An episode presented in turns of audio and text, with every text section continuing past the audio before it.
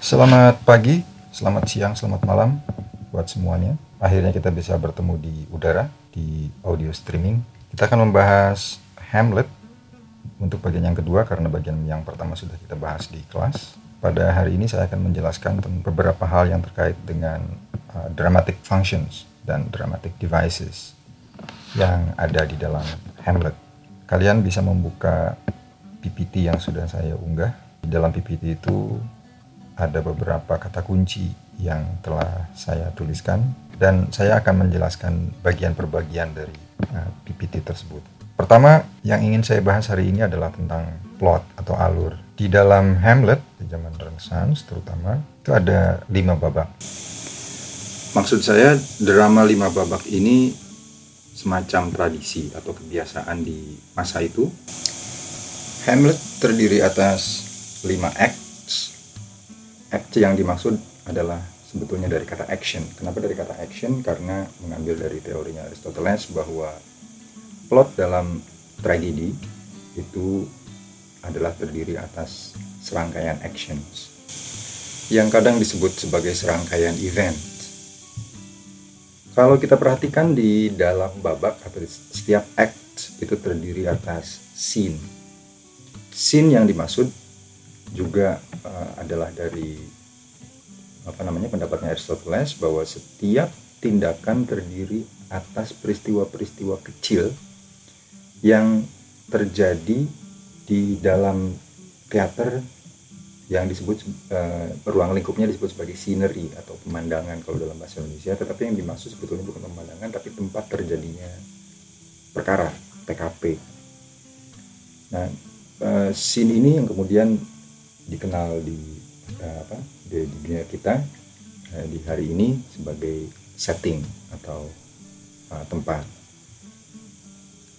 jadi bisa dibilang scene di dalam Hamlet adalah bagian terkecil dari plot atau unit terkecil dari plot. Kemudian slide selanjutnya, um, saya akan mengulas sedikit teori Aristoteles tentang Plato bahwa setiap tragedi itu terdiri atas tiga bagian utama yaitu awal, tengah, dan akhir the beginning, the middle, and the end. Kemudian Plato juga eh, kok jadi Plato Aristoteles juga bilang bahwa setiap action entah itu dalam bentuk act atau dalam bentuk scene harus terkait dengan harus saling terkait dengan hubungan yang tidak boleh kebetulan tetapi harus terhubung secara sebab akibat secara sebab akibat ini Plato bilang ada dua kemungkinan boleh uh, dengan hubungan necessity atau ke, uh, hubungan probability. Necessity yang dimaksud adalah bahwa satu kejadian, satu peristiwa pasti terjadi karena peristiwa sebelumnya, atau satu kejadian mungkin bisa menyebabkan kejadian yang selanjutnya. Jadi ada dua atau tiga uh, kejadian, misalnya kita kita membayangkan ada dua atau tiga kejadian yang terjadi yang terhubung karena satu pasti begitu. Misalnya saya um, namanya tidak bisa berenang kemudian kecemplung ke laut kemudian saya tenggelam. Itu dua peristiwa yaitu saya satu saya tidak bisa berenang. Peristiwa yang kedua saya kecemplung ke laut kemudian tenggelam itu adalah hubungan necessity tapi berbeda misalnya dengan uh, saya rajin menabung kemudian di hari tua saya kehilangan tabungan. Itu dua peristiwa yang mungkin terjadi tapi tidak pasti begitu kejadiannya. Tetapi kehilangan tabungan tentu saja pasti terjadi kalau orang menabung orang tidak mungkin kehilangan tabungan kalau sebelumnya dia tidak pernah menabung. Kurang lebih begitu dua sifat hubungan peristiwa menurut Aristoteles. Kemudian uh, apa namanya uh, slide berikutnya ada dramawan atau teoretikus. Uh, dramawan dan sekaligus juga seorang teoretikus bernama Gustav Freyta dari Jerman. Dia berasal dari abad 19 dia me memecah nah, teorinya Aristoteles tiga bagian utama Aristoteles menjadi lima bagian yang lebih rinci. Menurut Gustav Freyta yang teorinya banyak dipakai sampai dengan hari ini, setiap drama terutama tragedi akan memiliki lima bagian utama yaitu pertama exposition atau pendahuluan atau pengantar, kemudian yang kedua adalah rising action, yang ketiga climax, yang keempat falling action, yang kelima dia menyebutnya sebagai katastrofe. Tapi di kemudian hari orang menyebut uh, menyebut katastrofe ini dengan resolution, ada yang menyebut di sastra Inggris itu lebih dikenal dengan kata denouement. Tapi di hari ini kita sering menyebut sebagai the ending saja. Nah, kita lihat dalam tragedi Hamlet, kenapa Freytag menyebut bagian terakhir sebagai uh, katastrofe misalnya. Kita perhatikan satu persatu dari bagian yang pertama. Exposition di dalam Hamlet adalah tentu saja act one. Apa itu fungsi exposition? Fungsi exposition yang paling utama adalah mengenalkan satu scene atau tempat kejadian yaitu uh, istana istana kerajaan Denmark tempat pangeran Hamlet perlu diingat bahwa Hamlet yang menjadi tokoh utama adalah seorang pangeran dia belum menjadi raja. Tempat pangeran Hamlet tinggal bersama dengan keluarganya ada ibunya dan ada pamannya. Kemudian uh, dan yang yang yang apa yang lain-lain. Kemudian yang tentu saja yang kedua adalah tokoh-tokoh ya. Sebagaimana disebutkan Hamlet sebagai hero nya dan ada penjaga istana ada Polonius penasehat raja ada anaknya Polonius Laertes Ophelia dan seterusnya. Dan yang paling penting di babak exposition di bagian exposition maksud saya adalah suasana. Apa suasana di awal cerita? Apa yang terjadi di awal cerita? Suasana yang dibangun di exposition atau di act 1 Hamlet adalah suasana murung tentu saja karena kerajaan Denmark baru saja ditinggalkan oleh rajanya yang mungkin dicintai setidaknya oleh keluarganya. Dan tidak lama sesudah raja meninggal raja wafat istri raja dinikahi oleh uh, Claudius uh, adik King Hamlet atau paman apa pamannya paman Hamlet.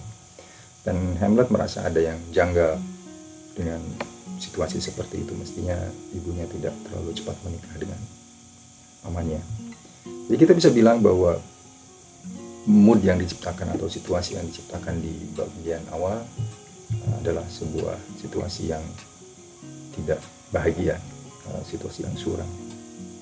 Kemudian ke bagian berikutnya the rising action uh, atau babak kedua rising action adalah bagian alur yang menggambarkan bahwa situasi di awal kemudian berubah menjadi sesuatu yang menegangkan mulai ada ketegangan uh, awal di awal itu yang kita lihat tidak apa namanya ber, ber, berpikiran negatif terhadap situasinya adalah Hamlet. Tetapi di bagian kedua, uh, semua orang mulai berpikiran yang tidak baik antara satu dengan yang lain.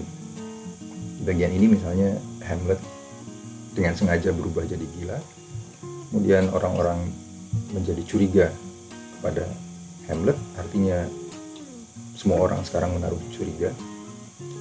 Dan pada saat yang sama diceritakan di bagian ini Denmark akan diserang oleh Norwegia uh, musuhnya pada saat itu dan uh, Hamlet mulai curiga bahwa ayahnya bukan mulai curiga sebetulnya dia dikasih tahu di babak satu oleh hantu ayahnya bahwa uh, dia dibunuh oleh pamannya.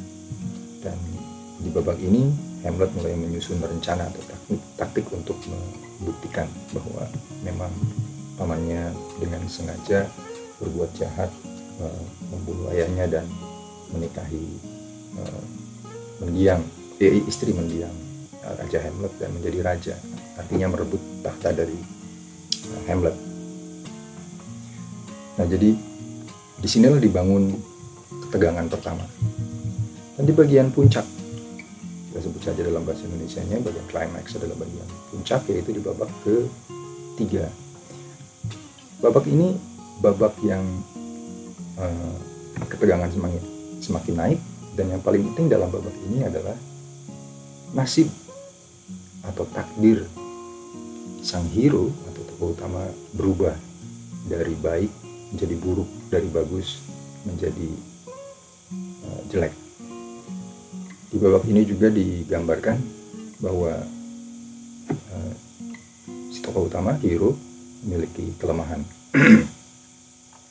Di dalam Hamlet babak ini uh, Hamlet memerankan, uh, bukan memerankan, uh, meminta troupe atau kelompok drama untuk memanggungkan sebuah cerita yang dia pikir mirip dengan kejadian uh, pamannya membunuh uh, ayahnya dan kemudian menjadi raja membunuhnya dengan cara uh, menaruh racun ke telinganya.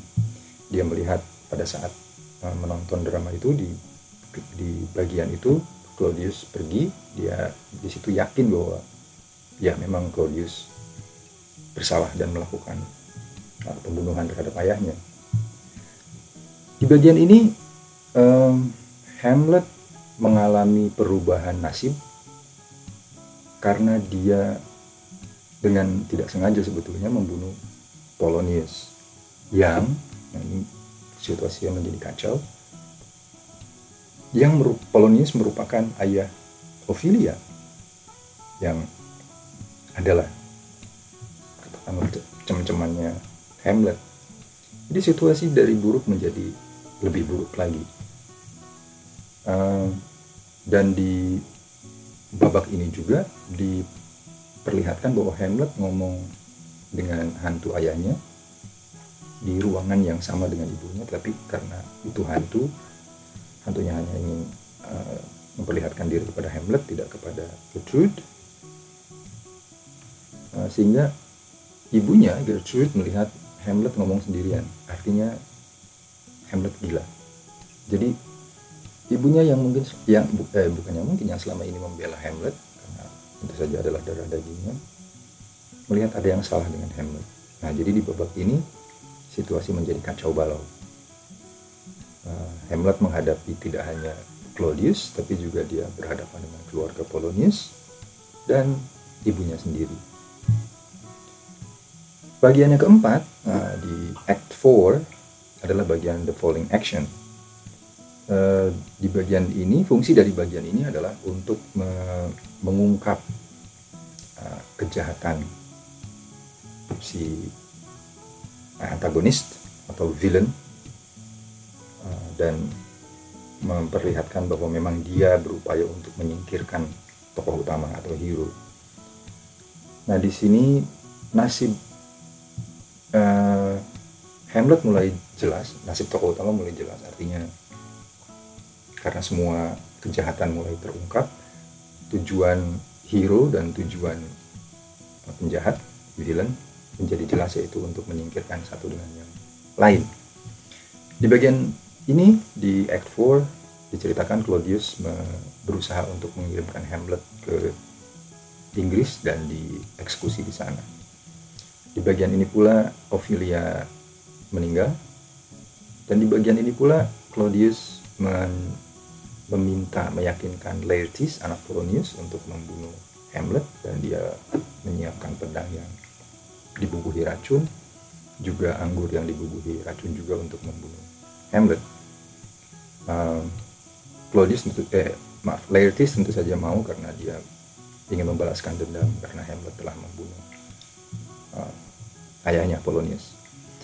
Kemudian di bagian akhir di Act 5. Nah, ini kenapa uh, akan saya jelaskan kenapa Freytag menyebutnya sebagai katastrofe. Di bagian akhir di Act 5 um, ketegangan menjadi hilang sebetulnya. Tetapi ketegangan ini hilang dan konflik itu selesai justru dengan sesuatu yang paradoks yaitu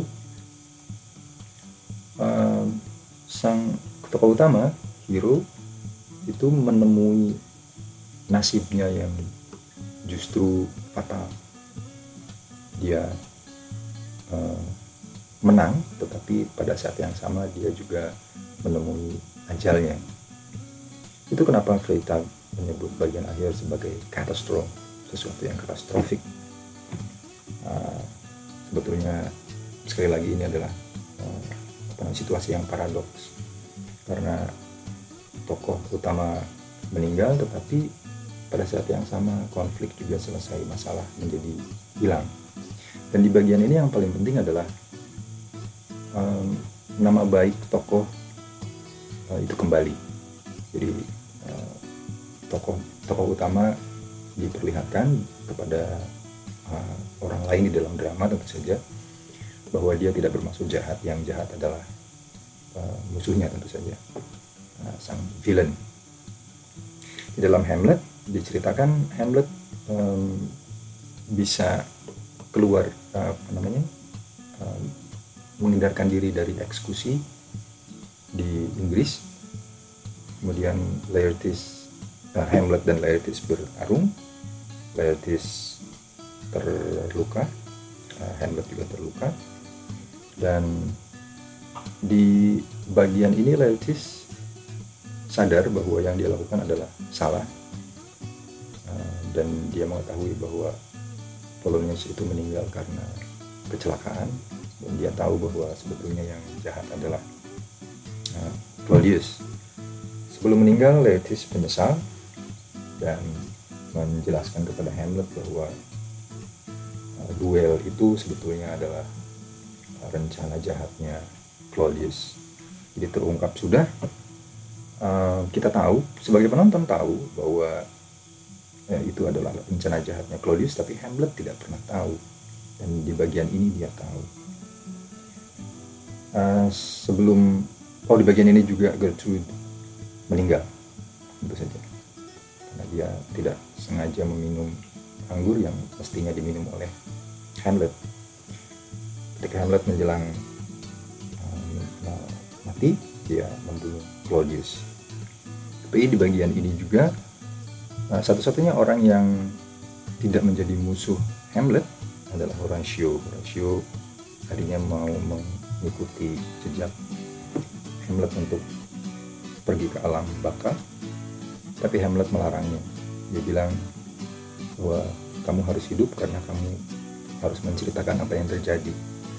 Nah, bagian ini bagian menceritakan apa yang terjadi itu memang betulan terjadi karena uh, Portinbras yang orang Norwegia yang menyerang uh, Denmark datang ke istana dan melihat bahwa semua semua anggota istana uh, meninggal. Uh, oh maaf sebelumnya Hamlet bilang bahwa yang berhak menjadi raja adalah Portinbras menjadi raja Denmark. Tapi uh, Horatio harus menceritakan apa yang terjadi. Maka uh, orang luar kemudian bisa mendapatkan cerita dari Horatio. Orang luar itu maksud saya Portinbras mendapatkan tentu saja mendapatkan cerita dari Horatio bahwa uh, yang terjadi adalah sebagaimana yang terjadi di dalam drama. Artinya uh, peristiwa meninggalnya semua keraja, anggota kerajaan Denmark itu karena ada konflik di dalam keluarga tapi yang jahat adalah Claudius uh, Hamlet di pihak yang benar. Nah di bagian ini yang saya sebut di bagian awal tadi bahwa di dalam bagian katastrof nama baik hero uh, dipulihkan. Uh, kenapa harus dipulihkan nanti saya akan jelaskan lebih lanjut uh, tentang karakter dan karakterisasi. Di dalam karakter tragedi ada beberapa istilah yang penting yang berulang-ulang dari satu tragedi ke tragedi berikutnya. Tidak hanya di Hamlet. Istilah yang pertama adalah hero. Hero adalah protagonis. Seperti sudah saya pernah jelaskan bahwa protagonis itu artinya bukan baik, tetapi tokoh utama yang memiliki tujuan. Hamlet itu memiliki tujuan untuk mengungkapkan apa, uh, apa penyebab kematian ayahnya dan siapa pelakunya dan untuk apa. Dan dia harus me mengejar pelakunya itu. Kemudian yang kedua adalah villain. Uh, villain adalah tentu saja orang jahat dari katanya kita juga bisa lihat. Tapi dalam fungsi drama lebih dikenal sebagai antagonist dan antagonis artinya tidak selalu jahat. Antagonis adalah orang yang menghalangi protagonis untuk mendapatkan untuk mencapai tujuannya. Dalam hal dalam hal ini adalah Claudius. Kemudian tokoh yang penting lagi yang ada di dalam tragedi terutama tragedi Shakespeare adalah anti-hero atau, atau anti-hero tergantung kita mau milih ejaan yang mana, dialek yang mana, Inggris atau Amerika kita bisa bilang anti-hero atau kita bisa bilang anti-hero anti-hero ini uh, istilah yang baru muncul sebetulnya tetapi mengambil dari model-model karakter yang hampir selalu muncul di tragedi-tragedi Shakespeare dan di tragedi-tragedi lainnya yang ditulis oleh penulis lain di masanya Shakespeare. Yaitu jester atau clown atau fool. Jester adalah badut. Badut. Nah, biasanya istana atau keluarga raja itu punya penghibur. Nah, badut kalau kita kalau kita perhatikan di kartu itu selalu ada uh, clown uh, the Joker. Nah Joker. Uh, Joker ini yang selalu muncul di dalam tragedi-tragedi dan dia menjadi semacam uh, dia muncul untuk menghibur. Satu menghibur dan kedua untuk mem memberikan sindiran kepada keluarga raja biasanya dengan cara yang dengan kata-kata yang cerdas dan dengan uh, parable dengan metafora atau segala macam. Jadi uh, mereka tokoh lucu tapi sebetulnya menyimpan kepintaran sendiri. Kemudian tokoh penting lainnya adalah helper atau penolong atau pembantu. Dalam bahasa Inggris uh, juga bisa disebut sebagai sidekick atau tangan kanan. Hero tokoh utama dalam Hamlet tentu saja Horatio. Nah empat tokoh ini perlu diingat karena dia uh, mereka itu berulang-ulang. Ada sampai dengan hari ini. Kalau kita perhatikan di film-film Hollywood itu pasti ada ada empat nggak nggak pasti sih cuman uh, mostly uh, kebanyakan film Hollywood itu memiliki uh, empat ini sekaligus atau di antaranya nah berikutnya uh, tentang karakterisasi. Ada yang disebut dengan tragic hero. Tragic hero adalah hero yang memiliki kesalahan fatal karakter karakter yang karakter yang buruk. Dan karakter buruknya ini yang akan membuat uh, dia menemukan takdir yang yang buruk juga. Sering sering kali di antaranya adalah kematian. Nah jadi ada hero yang biasa artinya jadi memang punya karakterisasi yang unggul dari manusia uh, biasa. Tapi ada yang disebut dengan tragic hero. Pada dasarnya tragic hero ini adalah hero yang unggul. Nah, unggul itu artinya dia pemberani dia pintar dia uh, gentle. Tapi dia punya satu kelemahan. Hamlet memiliki satu kelemahan karena dia tidak dari awal itu dia nggak berani langsung membunuh Claudius. Misalnya pada kejadian uh, Claudius sedang berdoa Hamlet mengendap-endap di belakang dan sebetulnya dia bisa membunuh pada saat itu tetapi dia nggak mau karena dia takut Claudius katanya masuk surga karena dia dibunuh atau dia mati dalam keadaan berdoa. Uh, kesalahan fatal atau kelemahan hero itu ada istilahnya juga namanya tragic atau atau fatal flaw. Dalam bahasa latinnya disebut hamartia. Hamartia. Tragic flaw atau fatal flaw atau Hamartia. Sekali lagi, Hamartia adalah cacat karakter, bukan cacat tubuh ya, tapi cacat karakter yang dimiliki oleh hero. Sekali lagi cacat karakter itu misalnya hero-nya terlalu uh, apa namanya? Dalam dalam film kita lihat suka lihat di akhir cerita tokoh utamanya nggak mau nembak musuhnya ketika musuhnya sudah uh, terluka parah dan dia merebut pistolnya misalnya. Hal-hal semacam itu yang uh, disebut sebagai cacat. Apa namanya? Uh, uh, cacat karakter. Karena harusnya dia bisa mengakhiri ceritanya tetapi jadi tidak tidak mengakhiri cerita. Atau ceroboh. Atau uh, malas. Ya. tapi hanya satu saja biasanya tidak tidak banyak.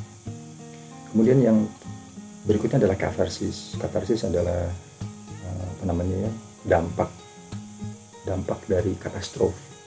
Katarsis itu uh, perasaan yang didapatkan pada akhir cerita bahwa uh, yang jahat itu meninggal, yang jahat itu akhirnya dihukum, dan yang baik itu mendapatkan rewardnya walaupun meninggal.